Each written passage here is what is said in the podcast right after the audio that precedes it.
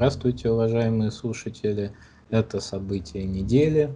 Хотел бы я начать с такой интересной, на мой взгляд, новости о том, что в деле э, Сергея Фургала, это экс-губернатор Хабаровского края, который был арестован, и из-за ареста которого были большие митинги в Хабаровске, которые продолжались там больше, по двух месяцев. В общем, в его деле следователи впервые применили методики анализа жестов и мимики при допросах. Эксперты на основе этого исследования пришли к выводу, что экс-глава Хабаровского края неискренне отвечал на вопросы. Данные тестирования послужат уликой против него. Э, эта публикация была в газете «Коммерсант». Я ее прочел, очень сильно удивился. Э, я понимаю, что вы, Леонид Александрович, не криминалист и не следователь, но э, для вас как убедительно звучит такая, такой способ э, поиска доказательной базы, как анализ э, жестов и мимики? Это вот ноу-хау в уголовном правилам как? Во-первых, я не уверен, что это ноу-хау. Я вообще не думаю, что в России хоть одно ноу-хау есть. Тем более в таком деле. Это надо смотреть, как в других странах. Во-вторых, если говорить без стеба, но, естественно, что это предполагает стебный ответ.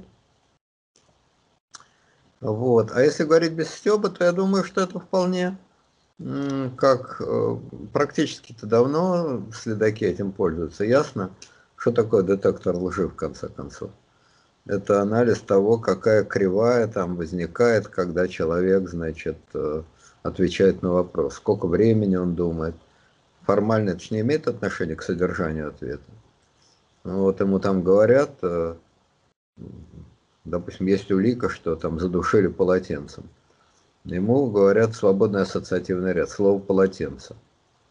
У человека, который не знает, что задушили полотенцем, это никакой реакции не вызовет. Ну, скажут там полотенце простыня или там полотенце мыло.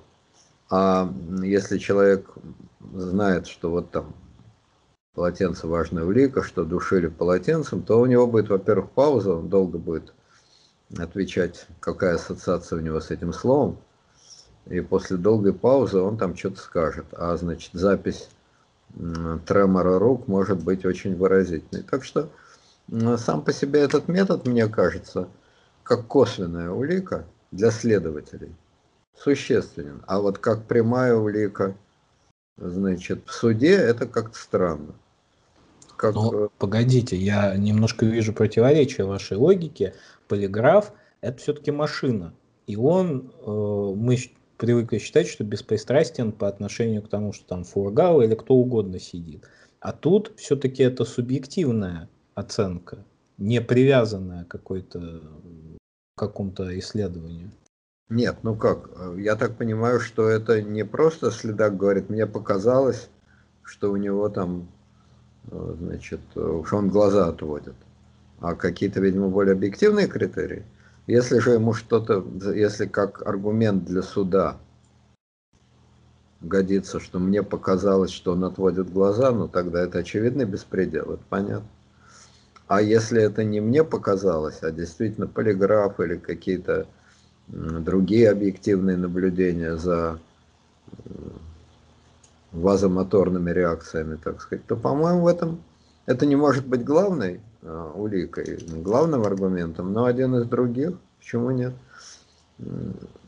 Я бы это, кстати, применял и э, в обратную сторону, то есть не по отношению к самим следователям, но по отношению, допустим, к свидетелям, ну, то есть, по сути, я, если так мою длинную речь свести к одной фразе, то я за полиграф.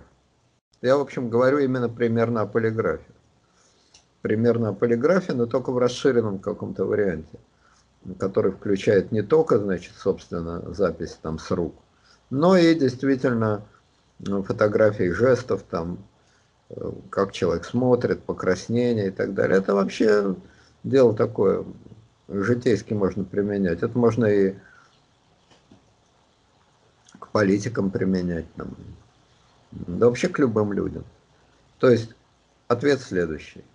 Если речь идет о расширенном понимании полиграфа, раз, если есть какие-то более или менее объективные критерии, два, если это не а, наиболее веское доказательство, а одна из косвенных улик три, то, по-моему, ничего плохого в этом нет. Если же речь идет не о полиграфии, не об объективной фиксации, а о том, что следователь говорит, мне показалось, если при этом суду предъявить записи, фотографии, еще что-то, на основании чего ему показалось, нельзя. И если это рассматривается как одно из основных доказательств, то это, конечно, просто обычный ментовской беспредел. Хорошо. Перейдем к следующей новости. 26 а, мая а, Государственная Дума Российской Федерации приняла закон, согласно которым а, согласно которому ввели запрет избираться в Государственную Думу членам экстремистских и террористических групп. Не просто запретили избираться, а запретили даже баллотироваться.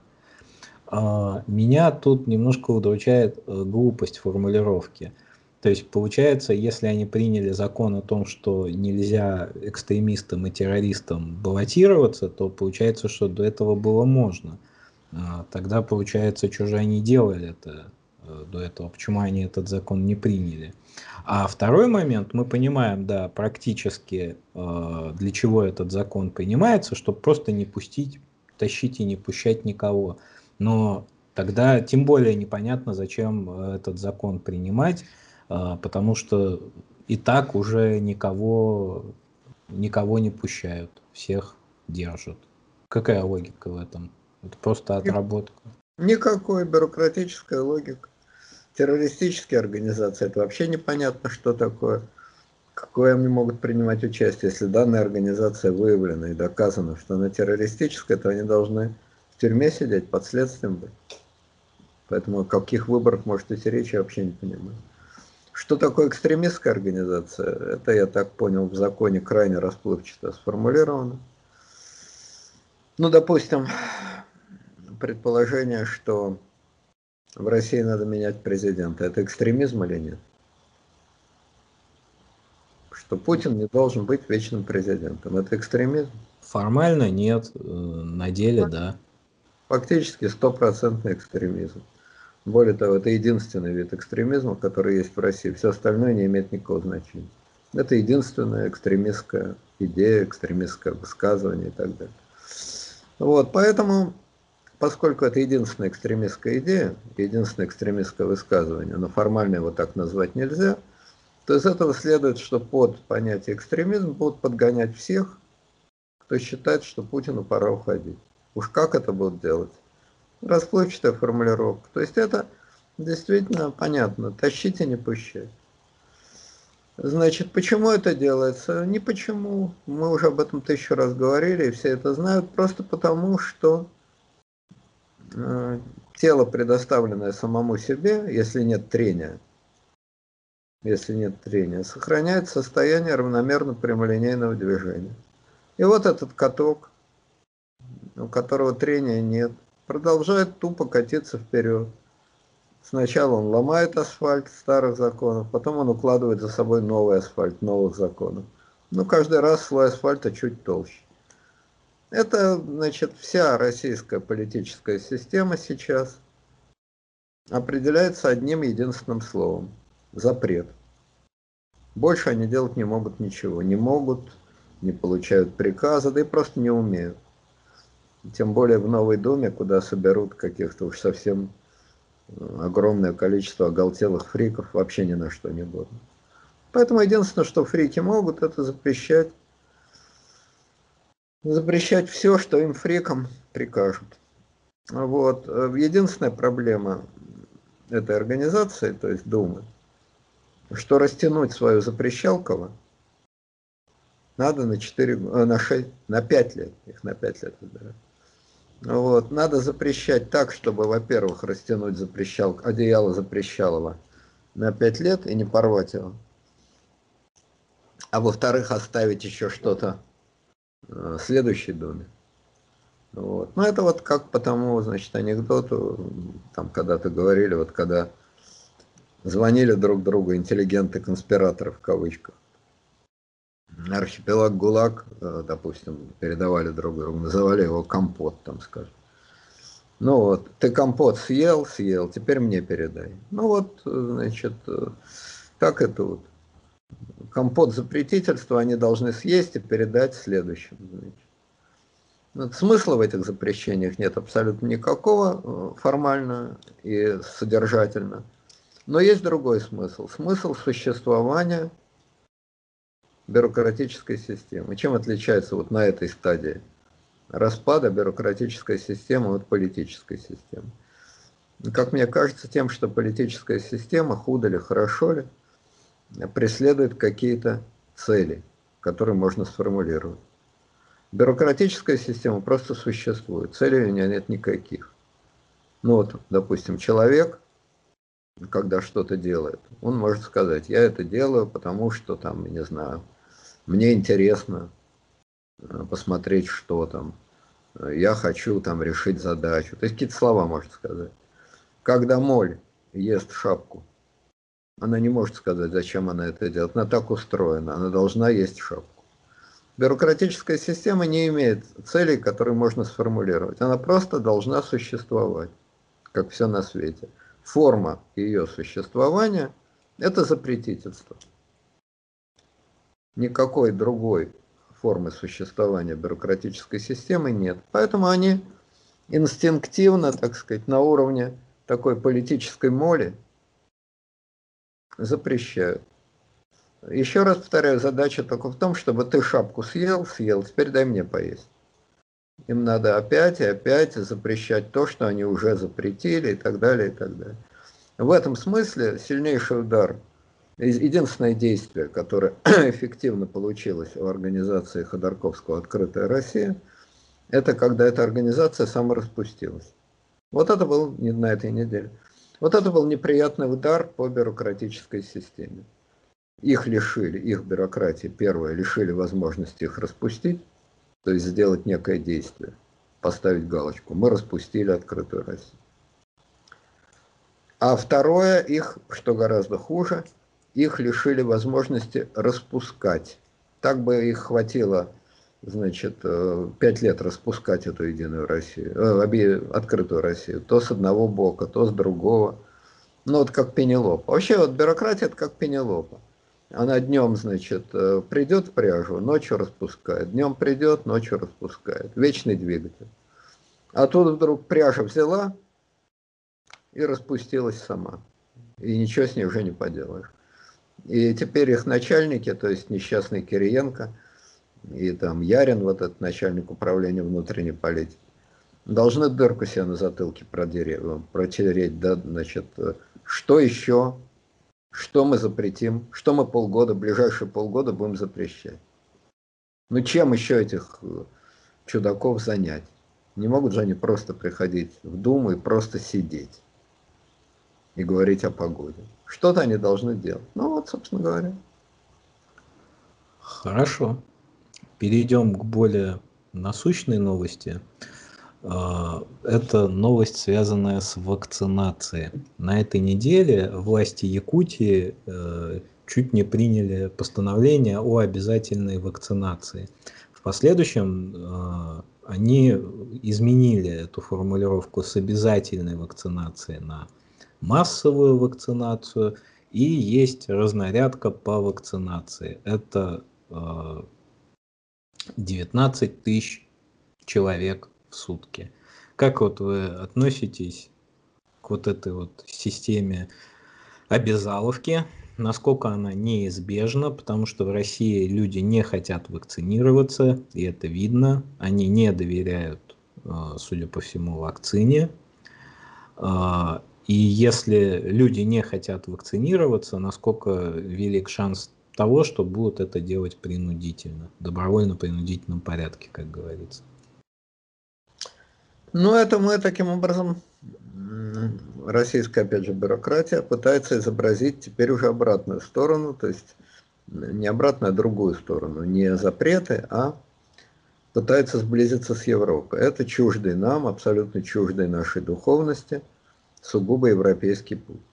Все знают, что в Европе несравненно жестче локдауны, несравненно больше вакцинируют, и вакцинируют тоже отнюдь не от хорошей жизни. То есть многие в Европе хотят вакцинироваться, многие совсем не хотят, но их заставляют не мытьем, так катанием. Там нет прямого закона о, запре... о необходимости вакцинации.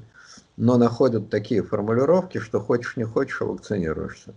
Ну, условно говоря, в школу ребенка не возьмут, если он не предъявит справку о вакцинировании. Это не везде так и не всегда так, но в этом направлении – европейская демократическая мысль активно работает. Значит, разница в том, что насколько российская система более жестко политически, а настолько же она более равнодушна в бытовом отношении. Насколько я знаю, в некоторых европейских странах вакцинировали там 30-40% населения. В России 9% хотя вакцинации начались примерно одновременно. А европейская власть жестко через колено ломает и с помощью жесткой пропаганды продавливает эту вакцинацию. И большинство европейцев, надо сказать, добровольно и с песнями вакцинируются. То есть они понимают свою свободу по европейцу Энгельсу. Свобода есть осознанная необходимость пропаганда государственная и негосударственная им объяснила, что вакцинация необходима, они в это верят, и они э, значит, рвутся вакцинироваться. В Европе одновременно есть большое количество диссидентов, которые вакцинироваться не хотят. Они устраивают демонстрации, эти демонстрации разгоняют, разгоняют их жестко, ничуть не менее жестко, чем разгоняют, допустим, э, в Москве демонстрации протеста политического.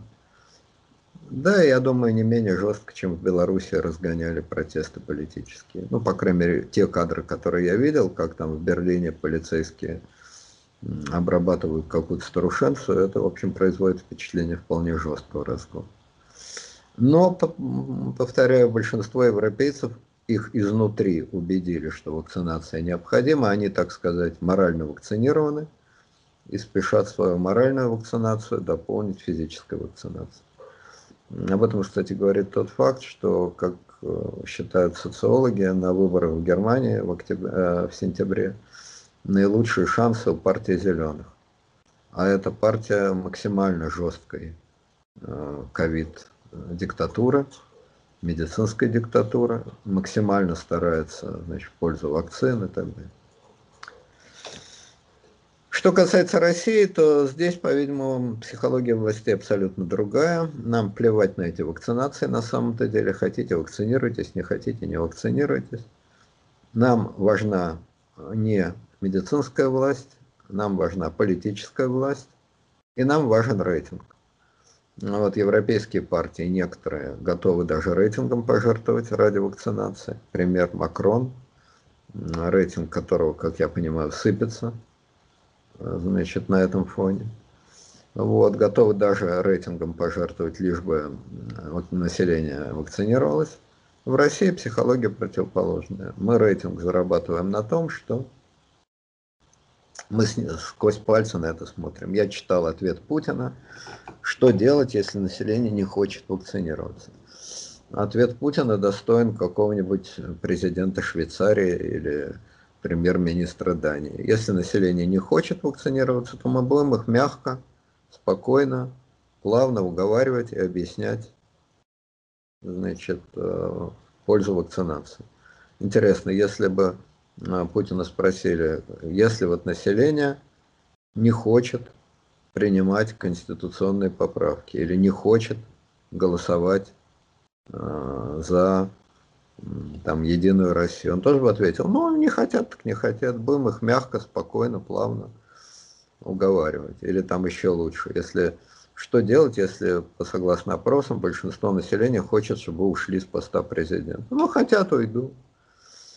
А если сразу не уйду, то попробую их мягко, плавно, внимательно уговорить. То есть сказать-то он, может быть, так бы и сказал, но на практике мы знаем, это совершенно не так.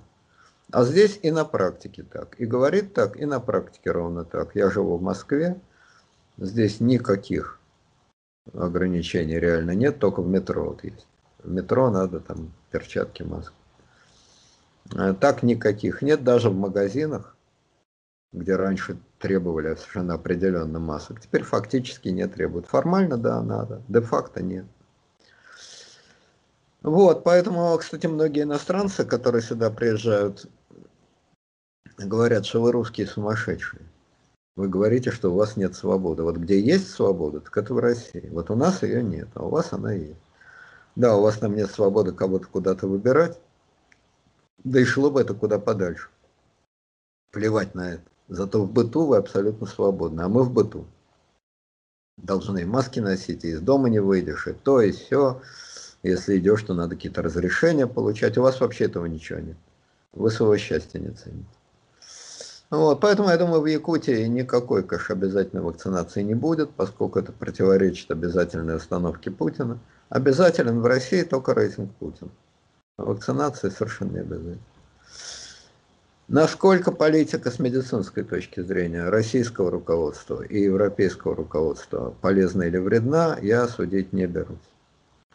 А, ковид – болезнь политическая, в том смысле, что огромная часть правых, консерваторов, реакционеров, конспирологов э, и так далее, э, против ковида. А, подавляющее большинство левых, то есть глобалистов, либералов, демократов, политкорректоров, абсолютно жестко за ковид и абсолютно непримиримо ковид-диссидент.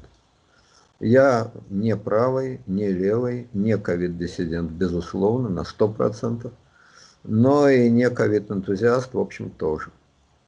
В том смысле, что я просто не знаю, что оптимальнее с точки зрения человеческого здоровья. Например, тот факт, что в Москве практически нет никаких ограничений, как мне кажется, и очень маленькая вакцинация, как мне кажется, с точки зрения ортодоксального ковид-энтузиаста, преступный факт и должен был бы вызвать резкое расширение эпидемии. Но в самом деле, если ограничений почти нет, в хороший день, я вот хожу много, смотрю, в хороший день люди толпами сидят в ресторанах, плечом к плечу. Значит, э, почти нету. Очень мало вакцинированных. Э, в э, троллейбусах, в автобусах не носят повязки. Но если вакцины, повязки, локдауны имеют смысл, то, следовательно, их отсутствие должно вызвать взрыв заболеваемости. Но избыточная смерть, избыточная смертность в России гигантская. Да. Логично, логично. Но судя по той статистике, которую официально печатают, заболеваемость ковидом в России, в Москве, про Россию говорить не буду, в Москве абсолютно одинаковая, три месяца, не растет вообще. То есть это колебания в очень узком диапазоне, от 3 до 4 тысяч в день. Так началось в марте, так продолжается до конца мая. Как это чудо объяснить? При том, что резкое послабление значит, режима, почти нет вакцинирования, и люди ни черта не соблюдают, я не понимаю. Все врут, оперативный штаб просто все врет от начала до конца. И на самом деле заболеваемость резко растет, возможно. Но тогда не совсем понятно, зачем оперативный штаб врет. Какой в этом смысл? Все-таки власти слабо, вяло, неохотно, но агитируют за вакцинацию. Казалось бы, простейший способ агитации – это или преувеличивать количество больных, или уж как минимум специально его не скрывать, то есть не врать. Если мы считаем, что отсутствие ограничительных мер вредно, и реально количество заболевших растет, и его специально скрывает оперативный штаб, то зачем он это делает? Какой им смысл лгать? Причем лгать против вакцинации, лгать против расширения значит, ограничительных мер и так далее. Я этого не понимаю совершенно. Если же считать, что они не врут, а говорят правду, то тогда мы сталкиваемся с другой проблемой. Почему при отсутствии локдаунов, при очень слабых ограничительных мерах, а практически их почти нет, при ничтожной вакцинации, нету роста, причем активного роста числа заболевших. Я не знаю, ну это безграмотные мои вопросы, наверное. Надо быть эпидемиологом или статистиком, или, я не знаю, вирусологом, чтобы осмысленно отвечать на эти вопросы. Поэтому... Но, постойте, ведь, понимаете, та цифра избыточной смертности, о которой, э, которая совершенно легально опубликована, ну, вот с чем это сравнить? Ну, это 37 год. Вот по цифрам это очень близко. С одним 37, 37 годом, то есть годом большого террора. То есть, в принципе, в принципе, это что-то такое экстраординарное. И смертность в России, она экстраординарная. Насчет того, почему оперативный штаб публикует такие низкие цифры, вам не кажется, что он на самом деле имеет два набора цифр, как бы реальный и тот, который в СМИ. Просто в России, э, я думаю, вы со мной согласитесь, есть такая тенденция трансформации, как бы, ну, в общем, разделения объективной реальности и бюрократической реальности.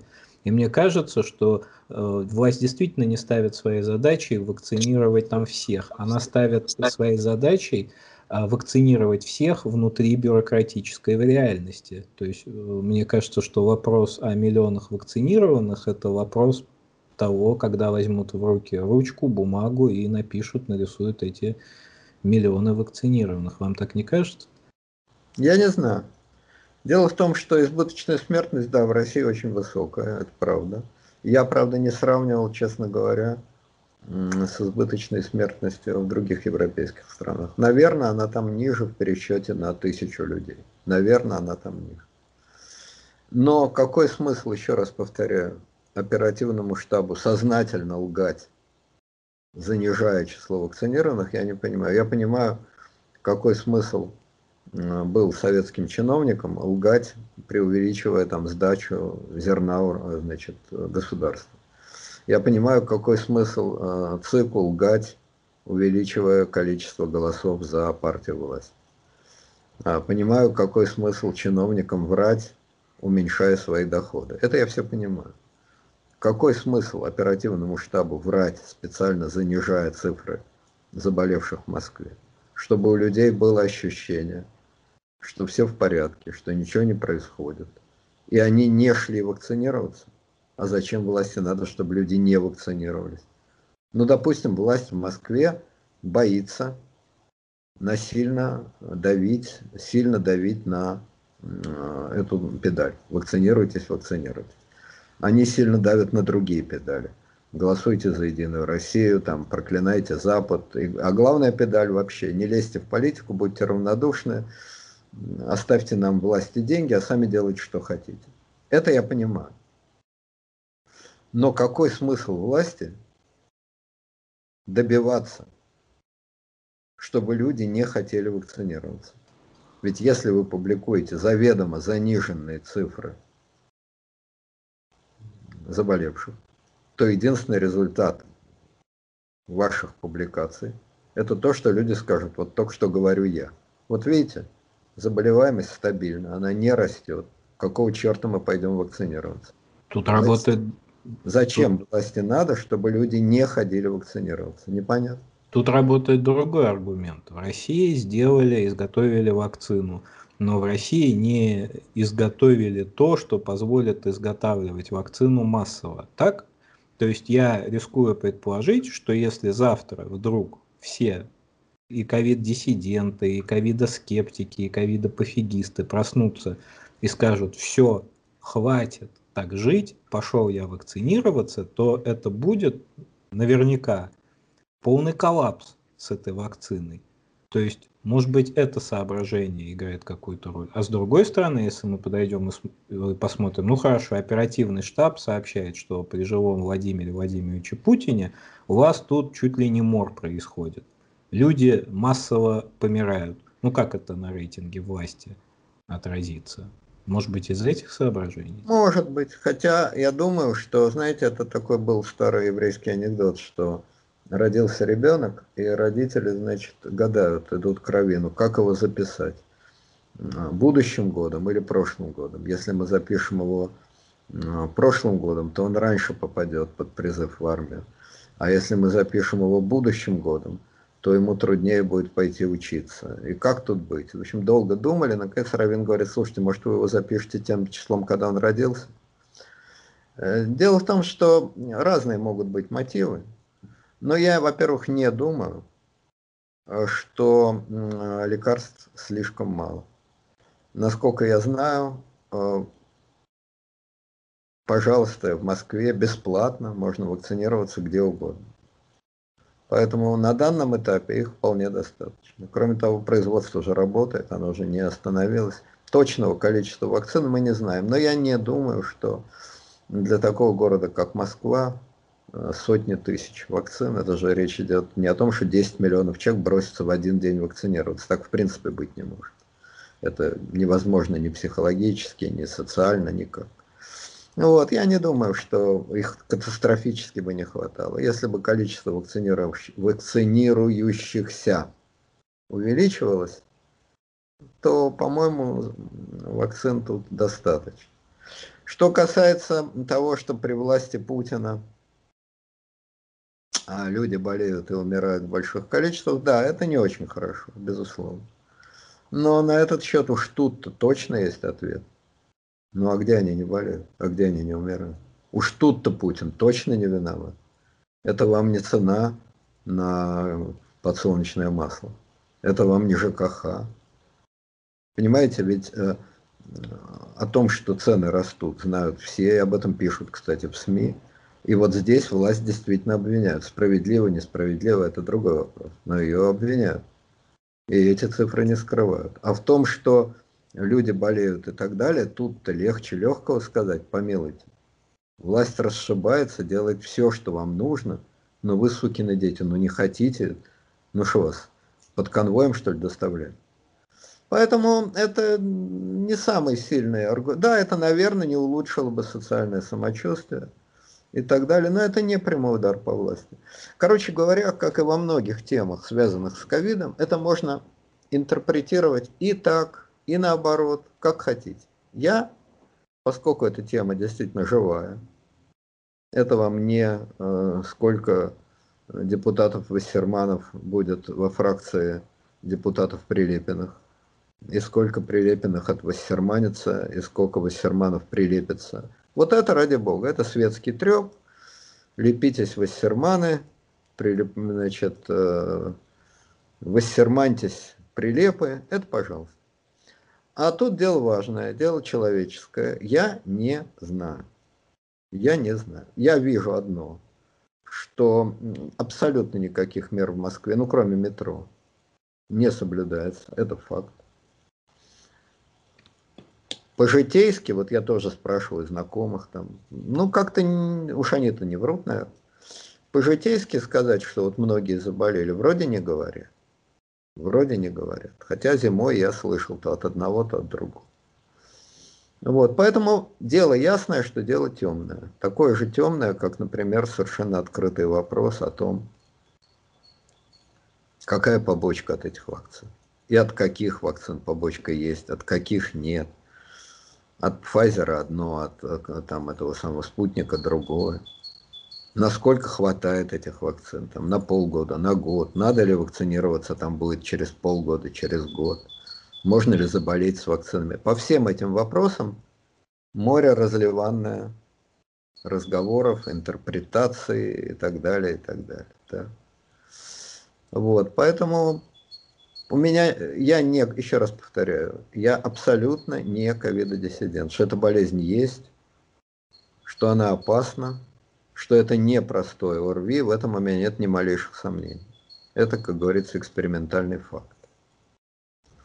А вот насколько она опасна, насколько помогают эти знаменитые вакцины, причем разные вакцины, насколько вредны эти вакцины, дают ли они побочку, не дают ли, об этом мне сказать просто нечего. Тем более, что это совершенно официально говорится во всем мире – вакцины эти экспериментальные. И по сути, если это вакцина экспериментальная, то это, извините, эксперимент массовый на людях. На это есть простой ответ. А как вы хотите? 20 лет ждать, пока люди будут подыхать, а потом начинать? Да, согласен. В экстремальной ситуации приходится делать такие штуки. Приходится. Но, собственно говоря, ничего радостного в этом нет. Поэтому понять скептиков, которые не спешат уколоться, я, конечно, могу. Вот. Какая политика более разумна? Жесткая европейская с локдаунами или пофигистская путинская без всяких локдаунов? Не знаю.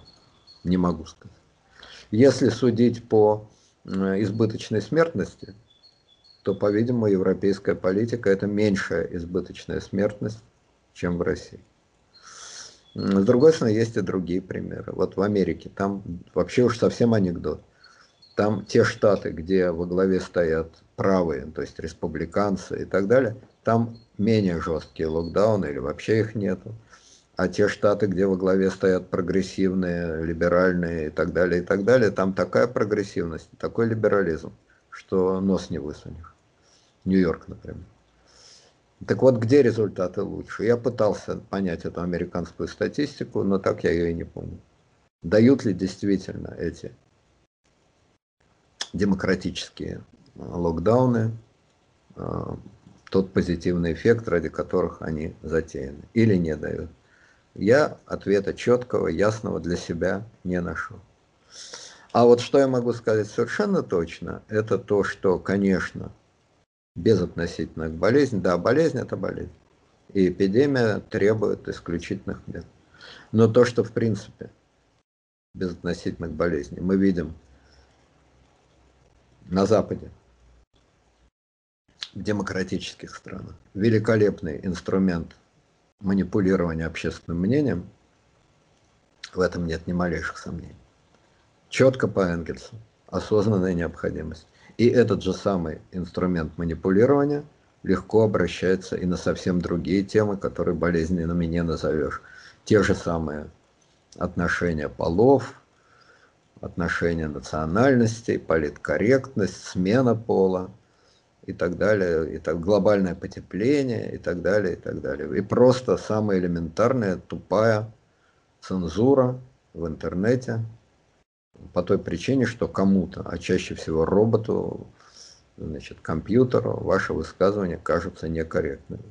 Это я к тому говорю, я это много раз говорил, это не только я, это все говорят, что четкая, простая картина, рай, ад, черное, белое, Россия, тюрьма народов, свободный Запад –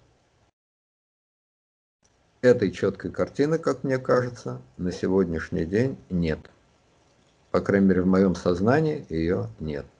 То, что в России полицейское государство в политическом смысле, 100%, но политическая цензура, тотальная политкорректность и прочее, это меньшая несвобода или большая несвобода? У меня на этот вопрос ответа нет. Хорошо. Перейдем к следующей теме. Мы ее касались еще на той неделе. Э, нет, все-таки на этой неделе. Это вот весь этот кейс с Лукашенко, э, с вот авиабойкотом. Не хотелось бы повторяться, я попробую задать такой вопрос в связи с этим, э, который вы, на который вы еще не отвечали, чтобы хоть мы какой-то оригинальный контент произвели. И меня какая мысль подвела к этому вопросу? Вот я, в принципе, занимаясь историей, для себя понял, что там пути диктаторские неисповедимы, что вот диктатура это вещь в себе, что понять мотивацию диктатора предельно сложно. Но э, все-таки все-таки э, вот Александр Григорьевич, он напоминает не просто диктатора, чью мотивацию очень сложно понять, потому что очень сложно понять степень его параноидальности, степень его психических отклонений. Он напоминает вот такое очень-очень странное насекомое, которое вот летит э, к свету, вот там, не знаю, мотылек, например. Вот он летит к свету и летит, чтобы погибнуть. Потому что В люстре у меня огромное количество этих дохлых насекомых. Я их совершенно не понимаю. Зачем они летят, чтобы умереть? Ну, я их не понимаю, как бы... Я понимаю, зачем они туда летят, потому что насекомые просто летят на свет. А зачем Александр Григорьевич вот, э, давит сам себя, зачем он уничтожает то государство, в основе, э, ну, во многом основателем которого он является. Потому что если мы посмотрим, ну хорошо, э, допустим, все эти санкции, это все полное фуфло. Допустим, даже банкротство Белавия – это полная ерунда, что в, Белару... в Беларусь не будут летать самолеты, все это не важно. Ну, от этого же не умрут все белорусы и не закончится власть Лукашенко. Правильно? Правильно. Но это все равно разрушение государства. И зачем разрушать собственное государство? Зачем рушить то, что он столько лет там плохо, хорошо строил? Как вы думаете? Ну, это интересные вопросы, и общие, и философские. Что не делает мудак, все он делает не так. Вопрос не в этом, а вопрос в том, где, гранч... где кончается мудак и начинается не мудак. И ответа на этот вопрос на самом деле, если говорить всерьез, просто я не знаю. Его просто нет. Всякая система социальная, это мы знаем, разрушает сама себя изнутри. Диалектика.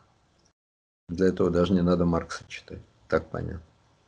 Будь то организм, будь то социальная система, будь то экосистема. Она имеет и механизмы самоподдержания, иммунитет, и механизмы саморазрушения. Так она устроена, любая система. Но это так очень общий, очень глобальный. Что люди занимаются саморазрушением сплошь да рядом, и для этого не обязательно выпрыгивать в окно, это факт.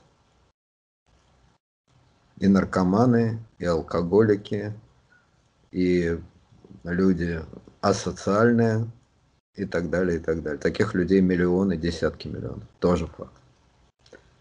Что в каждом человеке есть некоторый элемент саморазрушения, это точно. Людей, которые все, что они делают, делают себе во благо, я такого не знаю ни одного. Людей, которые себе подставляют подножки, бессмысленно тратят единственный ресурс, который у них в жизни есть, то есть время. Я их знаю много, начиная с самого себя. В зеркало могу посмотреть. Зачем я веду эту программу? Для чего? Вы мне платите деньги? Нет. Мне нужна популярность? Нет. Я получаю огромное удовлетворение от того, что отвечаю на вопросы зрителей? Нет. Зачем? У меня такой огромный запас времени впереди? Нет. Зачем я это делаю? Ну, самореализуюсь, так сказать. Ну, да, пожалуй, единственный ответ на это. А сколько людей, которые ты, на грубость нарываешься, сознательно нарываются? Мало, что ли? Сколько угодно. Поэтому, опять-таки, это общая постановка вопроса. В общем виде, опять-таки, ответа нет. Но даже возьмем еще конкретнее, еще уже таких идиотов и мудаков, как политики, вообще придумать невозможно. Это самая идиотская профессия, которая предполагает самую большую глупость человеческую. А, проделывались такие эксперименты, я забыл уже, честно сказать, э, суть их. Ну, там отбирали группы, значит, и в этих группах люди выбирали вожака. Студенты какие-то американские, как бы. А, так вот, значит, там было доказано, что вожаков выбирают не по интеллекту и даже не по эмпатичности. Наилучшие шансы на избрание имели самые шумливые, бестолковые, агрессивные и энергичные. Кстати, подобные эксперименты проделывались и с рыбами, между прочим. Брали рыб, и ну, там э, вожак стаи, это всегда более крупная и более, значит, э, старая рыба. Так вот, ученые, значит, садисты, удаляли у этой рыбы часть мозга. И ее движения становились хаотическими, безумными, и она вела стаю на уничтожение. и стая охотно за ней шла. Хаотически, мотаясь со стороны в сторону, она вела стаю к уничтожению. Стая за ней шла. Если мы возьмем э, историю э, человечества в таком самом обобщенном виде, но, простите, ее одной фразой описал товарищ Сталин. Головокружение от успеха. А э, товарищ Пушкин по этому поводу сказал, сказку о рыбаке и рыбке написал. Не хочу быть вольной царицей, а желаю быть владычицей морской. Ну что этой дуре стоило остановиться на стадии царицы? Плохо ей было? Нет.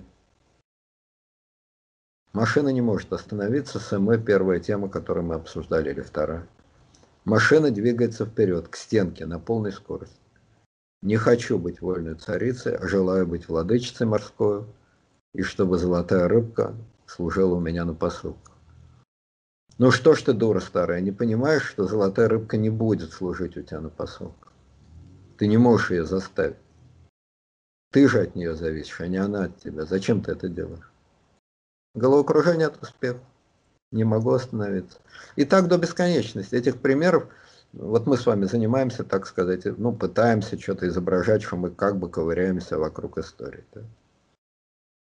Вот сейчас мы с вами перед эфиром обсуждали передачу, которую мы хотели бы сделать про Первую мировую войну. Это же компания «Клуб самоубийц». Клуб самоубийц. И Николай, и Вильгельм, и руководители Сербии, и руководители Австрии, они все вели свои государства к уничтожению. Не понимали. Такие идиоты. Николай II был не очень умный человек, но уж идиотом он точно не был. Уж поумнее Лукашенко всяк. Имея такой воз противоречий внутри страны. С, нежаж... с незажившими рубцами от революции пятого года. Имея в тылу и либералов, и рабочих, и евреев, и крестьян, которые хотят земли, и помещиков, которые тоже хотят земли. Ты раздаешь оружие крестьянам, ты начинаешь абсолютно тебе ненужную войну, ну то есть ни для чего не нужную, ни с какой целью. Земли тебе мало. То есть ты всадник без головы, который скачет на минное поле во всю прыть. Амбиции, нежелание уступить, нежелание потерять лицо, неадекватная самооценка. Ну, я уж не говорю, естественно, о Гитлере. А, значит, э, Сталин. Накануне войны надо истреблять огромную часть правящей элиты – вызывать ненависть и страх в широких слоях населения. Умно это? Мао Цзэдун, большой скачок. Умно говорить людям, давайте варить сталь во дворах. Ну, наварили. А что потом с этим стальным дерьмом делать? Куда его деть-то вообще? Ни для чего не годно. Великая культурная революция. Истребить, опять же, элиту, покорную, с тобой выращенную. Зачем?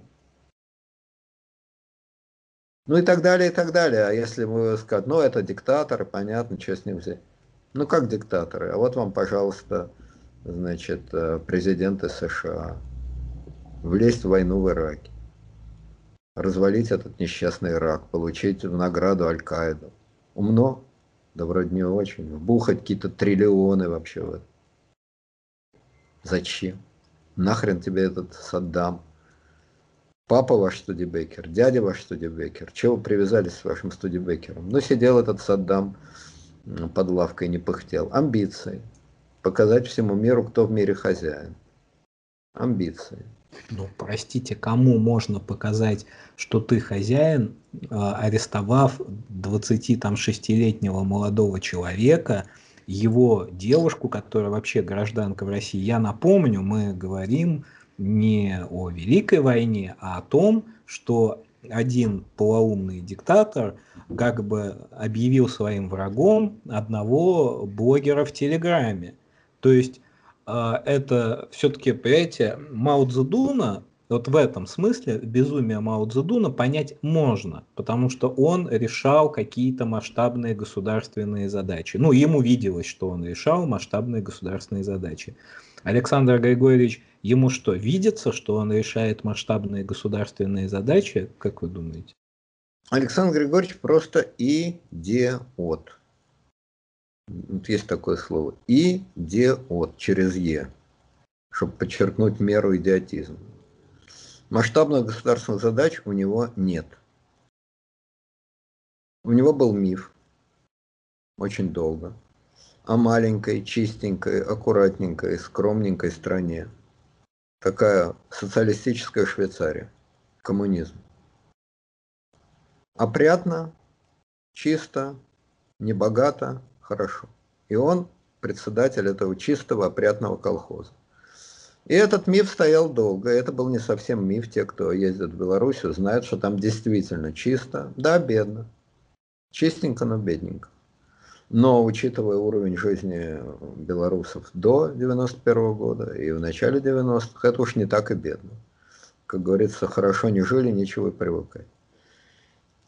И все было ничего.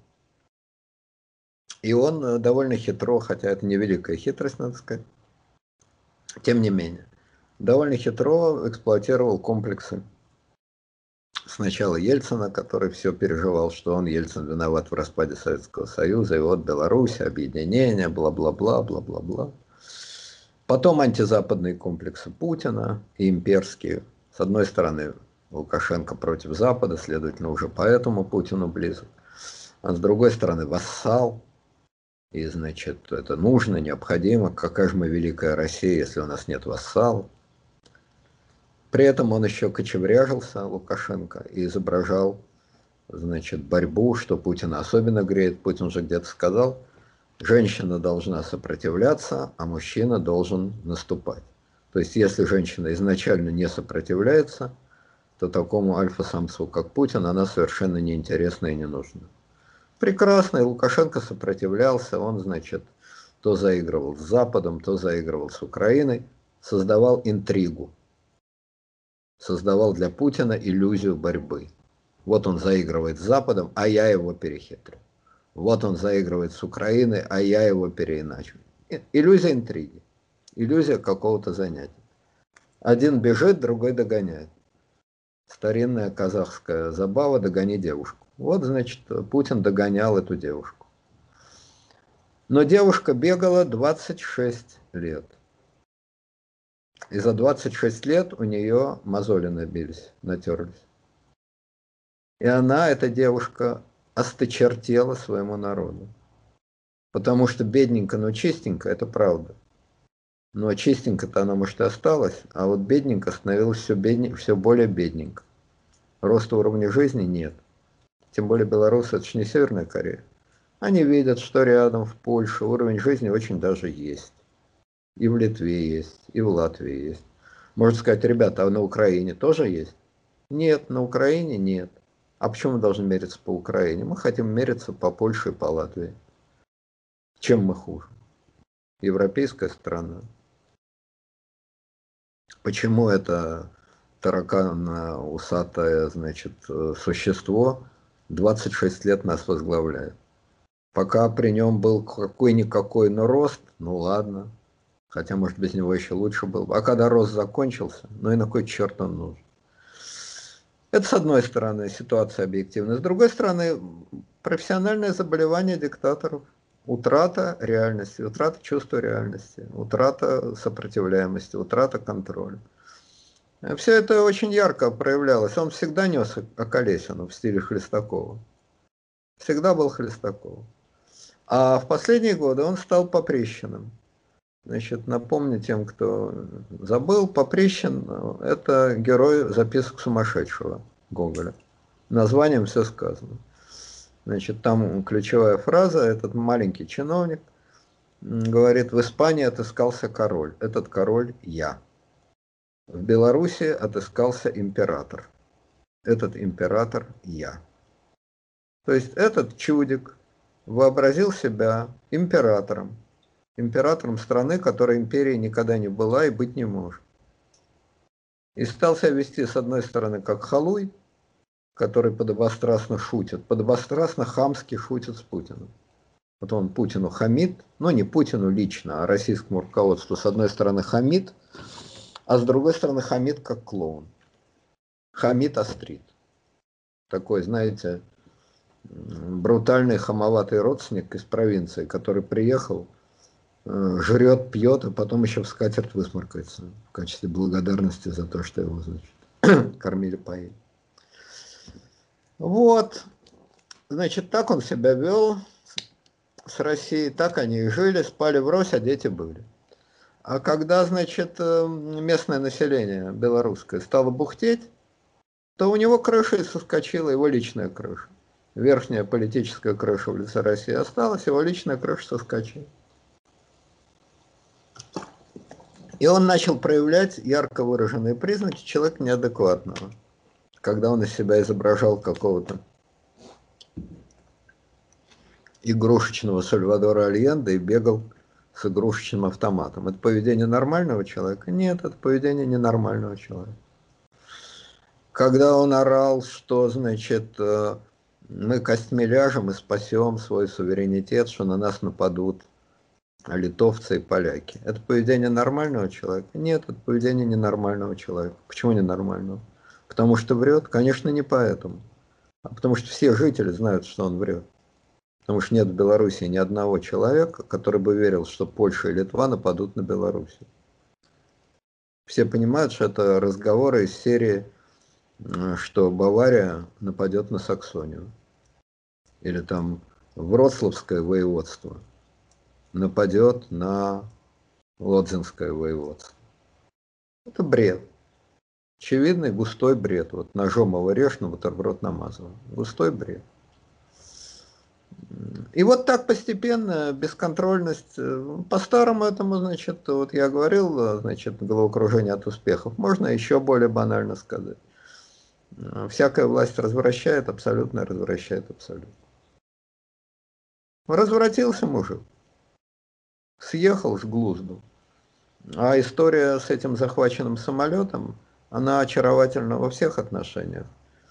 Значит, Хамас требует прекращения военных действий через два дня после того, как они прекратились, и требует их в ультимативной форме через 27 минут после того, как о требованиях Хамаса заявил диспетчер в Минском аэропорту.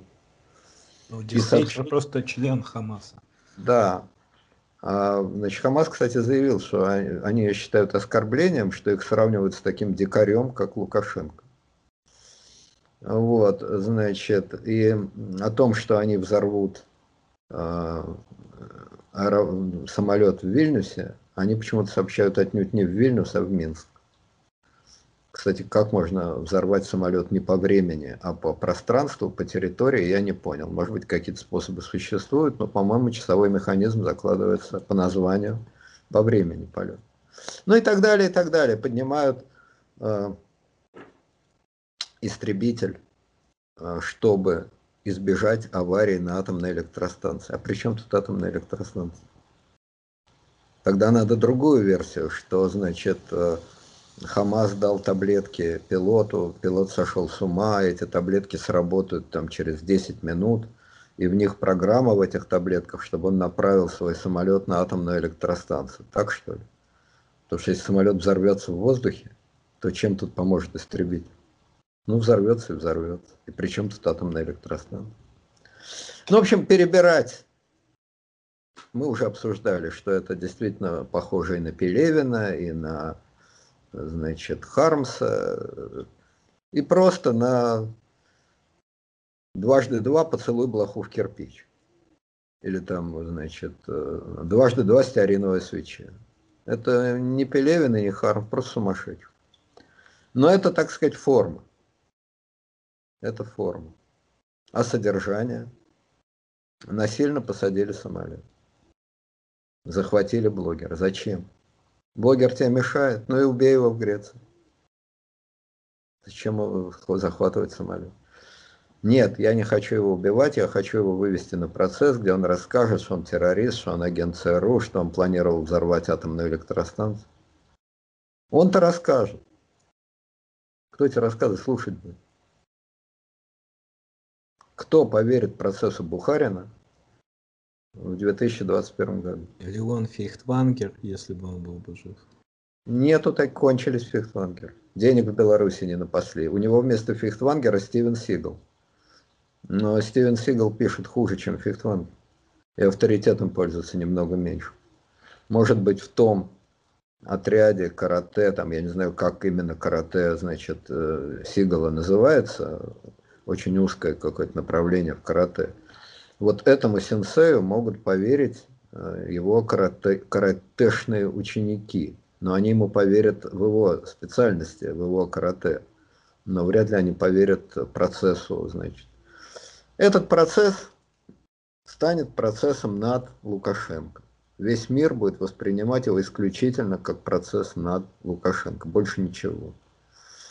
Более того, согласно обвинениям, террорист, значит, э, организатор государственного переворота, планирует там убить, взорвать. Его, согласно белорусскому закону, скорее всего, надо приговорить к расстрелу. И в этой ситуации Лукашенко должен стать рядом с ним и расстреляют их обоих. Потому что если расстреляют этого блогера, то это расстрел самого Лукашенко. Самое умное, что он может сделать, это или прикрыть его своим телом, или организовать ему побег.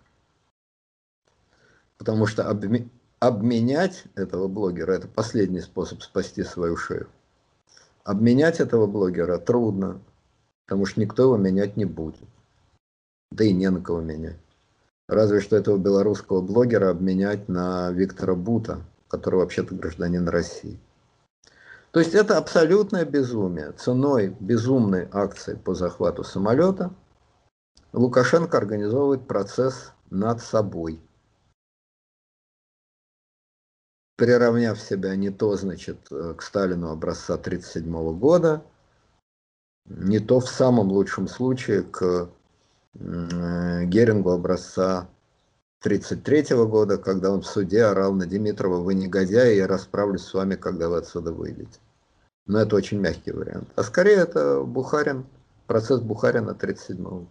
Ну, кстати, о любимой-то России. Вот получается, если вот э, мы отталкиваемся от вашей критики чистого разума Лукашенко, что вот он просто поехавший чердаком мужик, то получается, что э, Владимир Владимирович, ну вот волей-неволя вынужден играть в крепостном театре у этого поехавшего мужика, потому что запрет на авиасообщение есть, есть. Россия э, в свою очередь пытается э, эту ситуацию как-то переиграть. То есть вот этот вот дискурс сумасшедшего э, идиота, а Россия в него вынуждена вовлечена и отыгрывает. Вопрос, зачем? Зачем быть в крепостном театре у сумасшедшего барина? Ну, во-первых, надо сказать, что Россия де-факто Лукашенко предала. Солидарность с ним не демонстрирует. Ведь российское руководство Росавиации уже согласовало, как я понял, с западными компаниями обходные маршруты. Вместо того, чтобы грохнуть кулаком по столу и сказать абсолютно незаконный бойкот, абсолютное безобразие, мы, Россия, никогда с этим не согласимся. Своего союзника никогда не бросим. Не хотите летать через Беларусь, вообще в Россию не полетите. Сам помирай, а товарища выручай. Разорвать на груди рубаху, стреляйте, гады. Вместо этого Россия приняла западную игру и вместе с западными партнерами разрабатывает маршруты облета Беларуси. А, все-таки приняла эти условия. Насколько я понимаю, да. Ну, хорошо, значит, прошу прощения, Насколько я тут я понимаю, Росавиация, это надо проверить по интернету, но я читал, что Росавиация разрабатывает сейчас, это же не в один день делает. Нет, там с Австрии, да, все, я вспомнил эту новость, с Австрии один раз они согласовали этот вопрос, но сказали, что мы вот только один раз. Вот, как бы, один раз, потом еще один раз, потом еще 21 раз. А куда Россия деваться-то? Отказаться вместе с Белоруссией, значит, э, объединиться с Белоруссией в закрытом небе? Нет. Поэтому Россия де-факто Лукашенко сдала. Более того, из всей России одна только Маргарита Симонян, как «Свобода на баррикадах» в картине Делакруа, э, бросилась пугать своим бюстом Запад. А все остальные как-то... Что-то я не заметил, чтобы Лавров сказал, да, конечно, Хамас, который мы-то террористами не считаем, явил свое террористическое мурло. Оказывается, но ну, это, наверное, знаете, Александр Григорьевич, это, наверное, швейцарское отделение Хамаса. Вот они-то террористы, понимаете? Тот Хамас, с которым мы дружим, ну не дружим, но в общем, это не террорист. А вот швейцарский Хамас, вот это бандиты, так бандиты. С этим Хамасом будем воевать до упора. Это что ж они выдумали? -то? Это что же они изобрели, сволочи? Они изобрели машину времени, сообщают сигналы сначала за полчаса, а потом так их стирают, что мы узнаем эти сигналы еще через полчаса. В прошедшем времени действуют со скоростью больше скорости света, так что ли? Но наши физики разберутся, Александр Григорьевич, не волнуйся. Наши физики разберутся.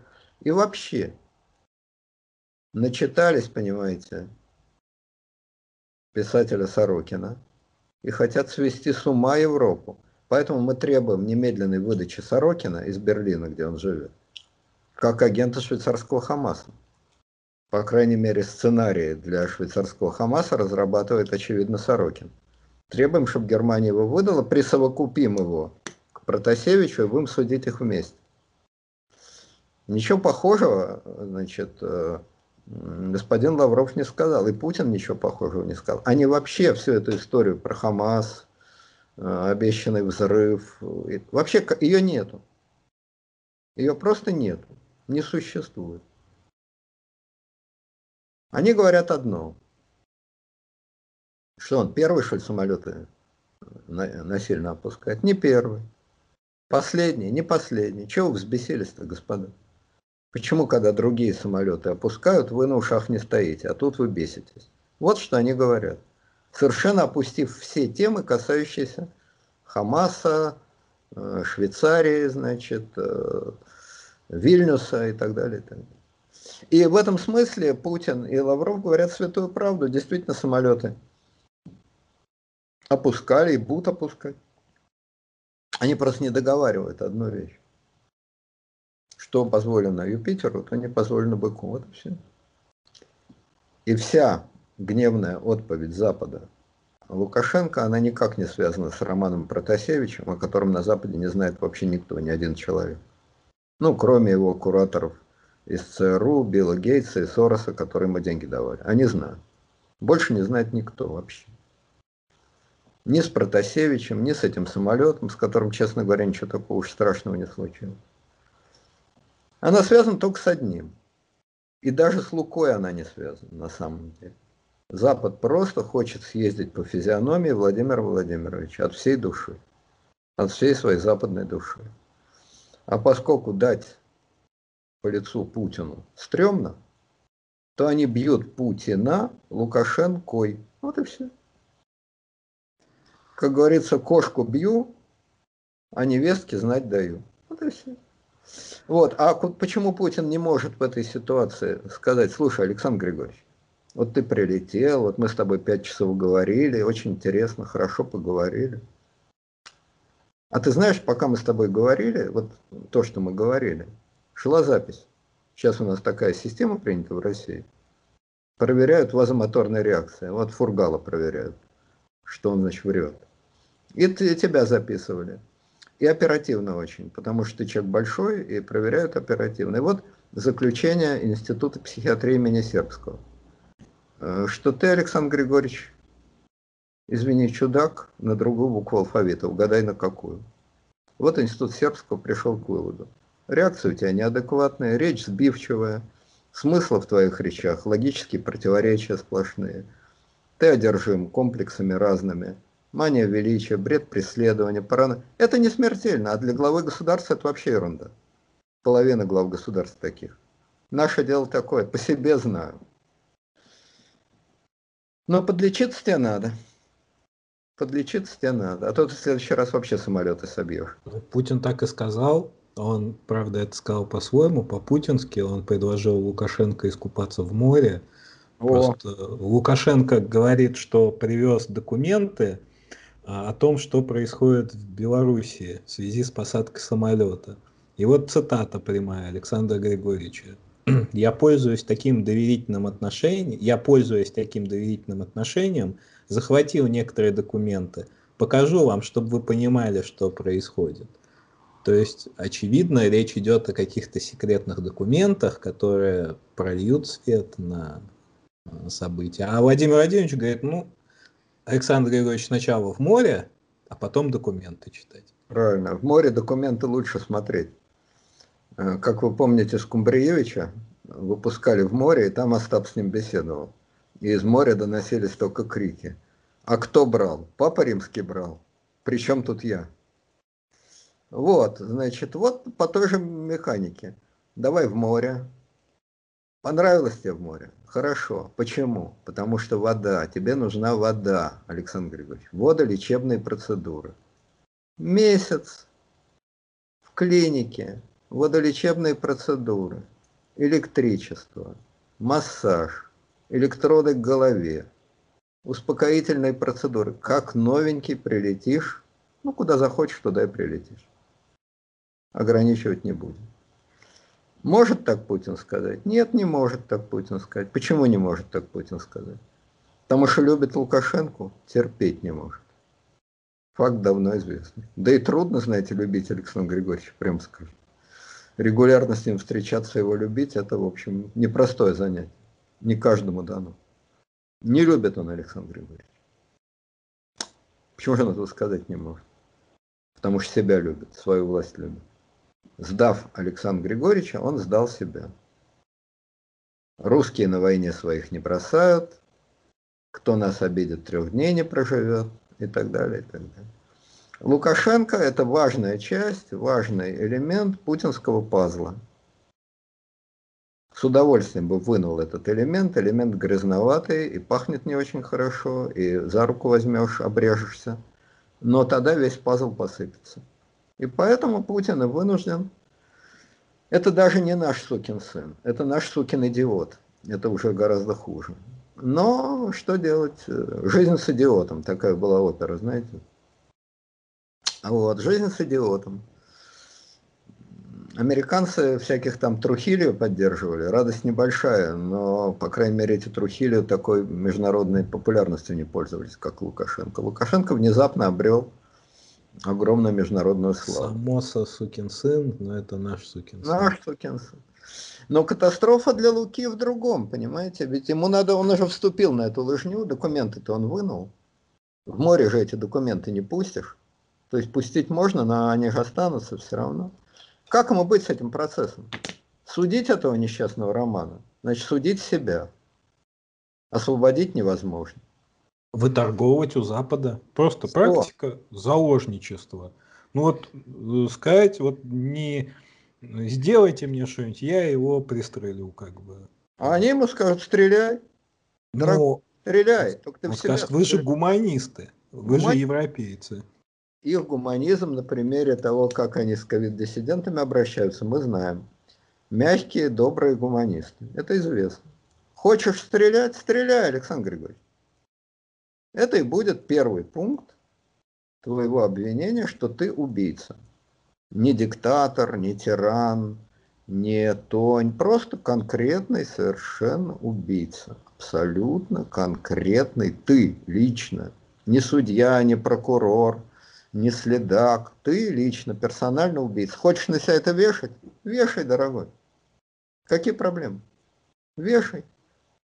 А, а уж как мы... А? Это что, Гага получается? Получается. Та самая знаменитая. Нет, не Гага. Почему? Просто после того, как ты его расстреляешь, дорогой друг, мы-то, очередные Макрон Меркель, легко переживем, нам он не брат, не сват. Но общественное мнение у нас распалится до такой степени, что мы не сможем не ввести против тебя экономические санкции. Рады бы, но хвост вертит собакой. Этот хвост будет крутиться с такой силой, что мы не сможем эти санкции против тебя не ввести. И сами не рады. Нам эти санкции даром не нужны. И Протасевич твой нам абсолютно не нужен, хоть съешь его. Но общественное мнение на Западе будет такое, что если после этого мы санкции не введем, то мы окажемся твоими соучастниками. А мы этого не хотим. Зачем нам это надо? Поэтому, Александр Григорьевич, делай как умеешь. Делай как умеешь. Но понимай, что цену ты за это заплатишь. Ты имеешь некое представление об этой цене, потому что сейчас произошло. Полеты, разлеты, бесполетная зона. Так ты еще ничего не сделал. Ты его с самолета ссадил. Поимел то, что поимел. Расстреляешь? Ну смотри, сам прикинь, что ты поимеешь. Вот ситуация, в которой загнал себя уважаемый Александр Григорьевич. Отменить процесс он не может. Взять и выслать на Запад. Еще один самолет захватить. Случайно пролетающий. Кстати, над Белоруссией по-прежнему летают самолеты, потому что в один день это не отменяется. Я прочел, что там что-то 100 самолетов пролетело. Ну, там сколько из них российских, сколько не российских, не знаю. В общем, захватить еще один самолет, выкинуть из него всю публику, посадить туда Протасевича и обменяли хулигана на Луиса Карвалана. Это можно. Но, во-первых, Карвалана никакого нет. А во-вторых, объясни, дорогой, зачем ты его захватывал, если ты его обратно выгнал? Кроме того, ты же только что объяснил, что это не Буковский, не Сахаров, не Солженицын, это убийца. Убийца? Убийца. Террорист? Террорист. Пытался организовать государственный переворот, пытался организовать государственный переворот. И ты его высылаешь, и ты его отпускаешь. Ты в своем уме вообще? Вот вилка, которую сам себе поставил, причем поставил в зад. Александр Григорьевич с размаху на эту вилку сел. А потом черенок от этой вилки принес Путину. Смотрите, Владимир Владимирович. А Путин говорит, в твоем заде торчит, что ты мне ее суешь? Твой зад, твоя и вилка, что ты мне-то размахался. Да, купайтесь в море, дорогие слушатели. С головой. Ну, а, еще один такой вопрос. Э, Насчет встречи мистера Байдена и мистера Путина. Вот эту встречу анонсировали, ее анонсировали на середину июня. А, она, по-вашему, будет что-то значить? Вообще, даже можно себе как-то примерно представить, о чем э, речь пойдет? Ну, предсказывать результат этой встречи лучше после ее окончания, вернее будет. Вот. Но попробую до, тем не менее. Значит, ничего она не будет означать. Она будет означать ор по мировым СМИ, в частности по российским СМИ, прорыв, отошли от края пропасти, преодолели самое опасное, самое страшное, отошли от красной черты. Собственно, это уже примерно говорят, но будут говорить еще более энергично. Великое историческое событие. Тильзит, ну и так далее, и так далее. Значит, о чем они будут говорить? Ну, обо всем, естественно, обо всей мировой повестке. До чего они могут договориться? Э, с точки зрения э, сближения э, позиций по реально существенным вопросам, то есть по газу нет, Северный поток уже к этому времени, видимо, будет построен, и Байден его уже сказал, что не остановит. Нет, зачем встреча-то в июне, а Северный поток, я так понимаю, к осени планируется? Осень. Ну, в общем, в любом случае Байден его не остановит. Уже сказал, что не остановит, но позиция его от этого не изменилась, Северный поток не нужен. А по внутри российской проблематики, ну, тут и говорить не о чем, никакого компромисса быть не может. Значит, по отношениям с Белоруссией, с Украиной и так далее, все, все в ноль, все в минус. Вечная жвачка про ракеты, это, пожалуйста, очередные сокращения, пересокращения и так далее. очень важный для американцев, исключительно важный для американцев, абсолютно вроде бы не важный для России, но очень важный для американцев вопрос об экологии, об углекислом газе. Вот здесь, я думаю, да, вне всякого сомнения, Путин может вполне пойти им навстречу. Именно потому, что ему-то на это глубоко наплевать. Из всех э, газов его интересует только фимиам, который ему крутят. До остального ему и горе нет. А у Байдена абсолютно другая психология. Поэтому вот здесь, да, кстати, я читал, что Россия может, я не понимаю, как это технически делать, но, наверное, как-то можно, торговать квотами на углекислый газ. У России действительно самая большая территория в мире, как известно, самая большая необжитая территория, чуть ли не треть или четверть мировых лесов приходится на Россию. То есть в этом смысле Россия очень исключительно важный партнер для Запада. И ее усилия по значит, э, борьбе с выбросами углекислого газа для Запада важны.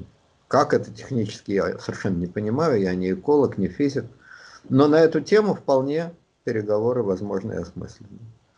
Значит, ракеты, углекислый газ, ну и обычная мелочевка. Сирия, Иран, переливание из пустого в порожнее. Это тема вечная. На самом деле, кроме пиар-шума и пиар-звона ничего все не содержит. Сирию отдали России, пусть она мучается, сидит в этом дерьме сколько хочет. Иран, ну, я свою точку зрения высказывал, могу ее повторить. Я понимаю, что израильские слушатели меня линчуют и разорвут, но что я могу сделать? Если страна 50 лет делает ядерное оружие, то она будет делать его еще 550 лет. Если бы страна хотела его сделать, она бы давным-давно сделала. Поэтому тема иранского ядерного оружия, ее можно обсуждать еще сколько угодно, там, вводить квоты, не вводить, запрещать, отменять, а, пожалуйста.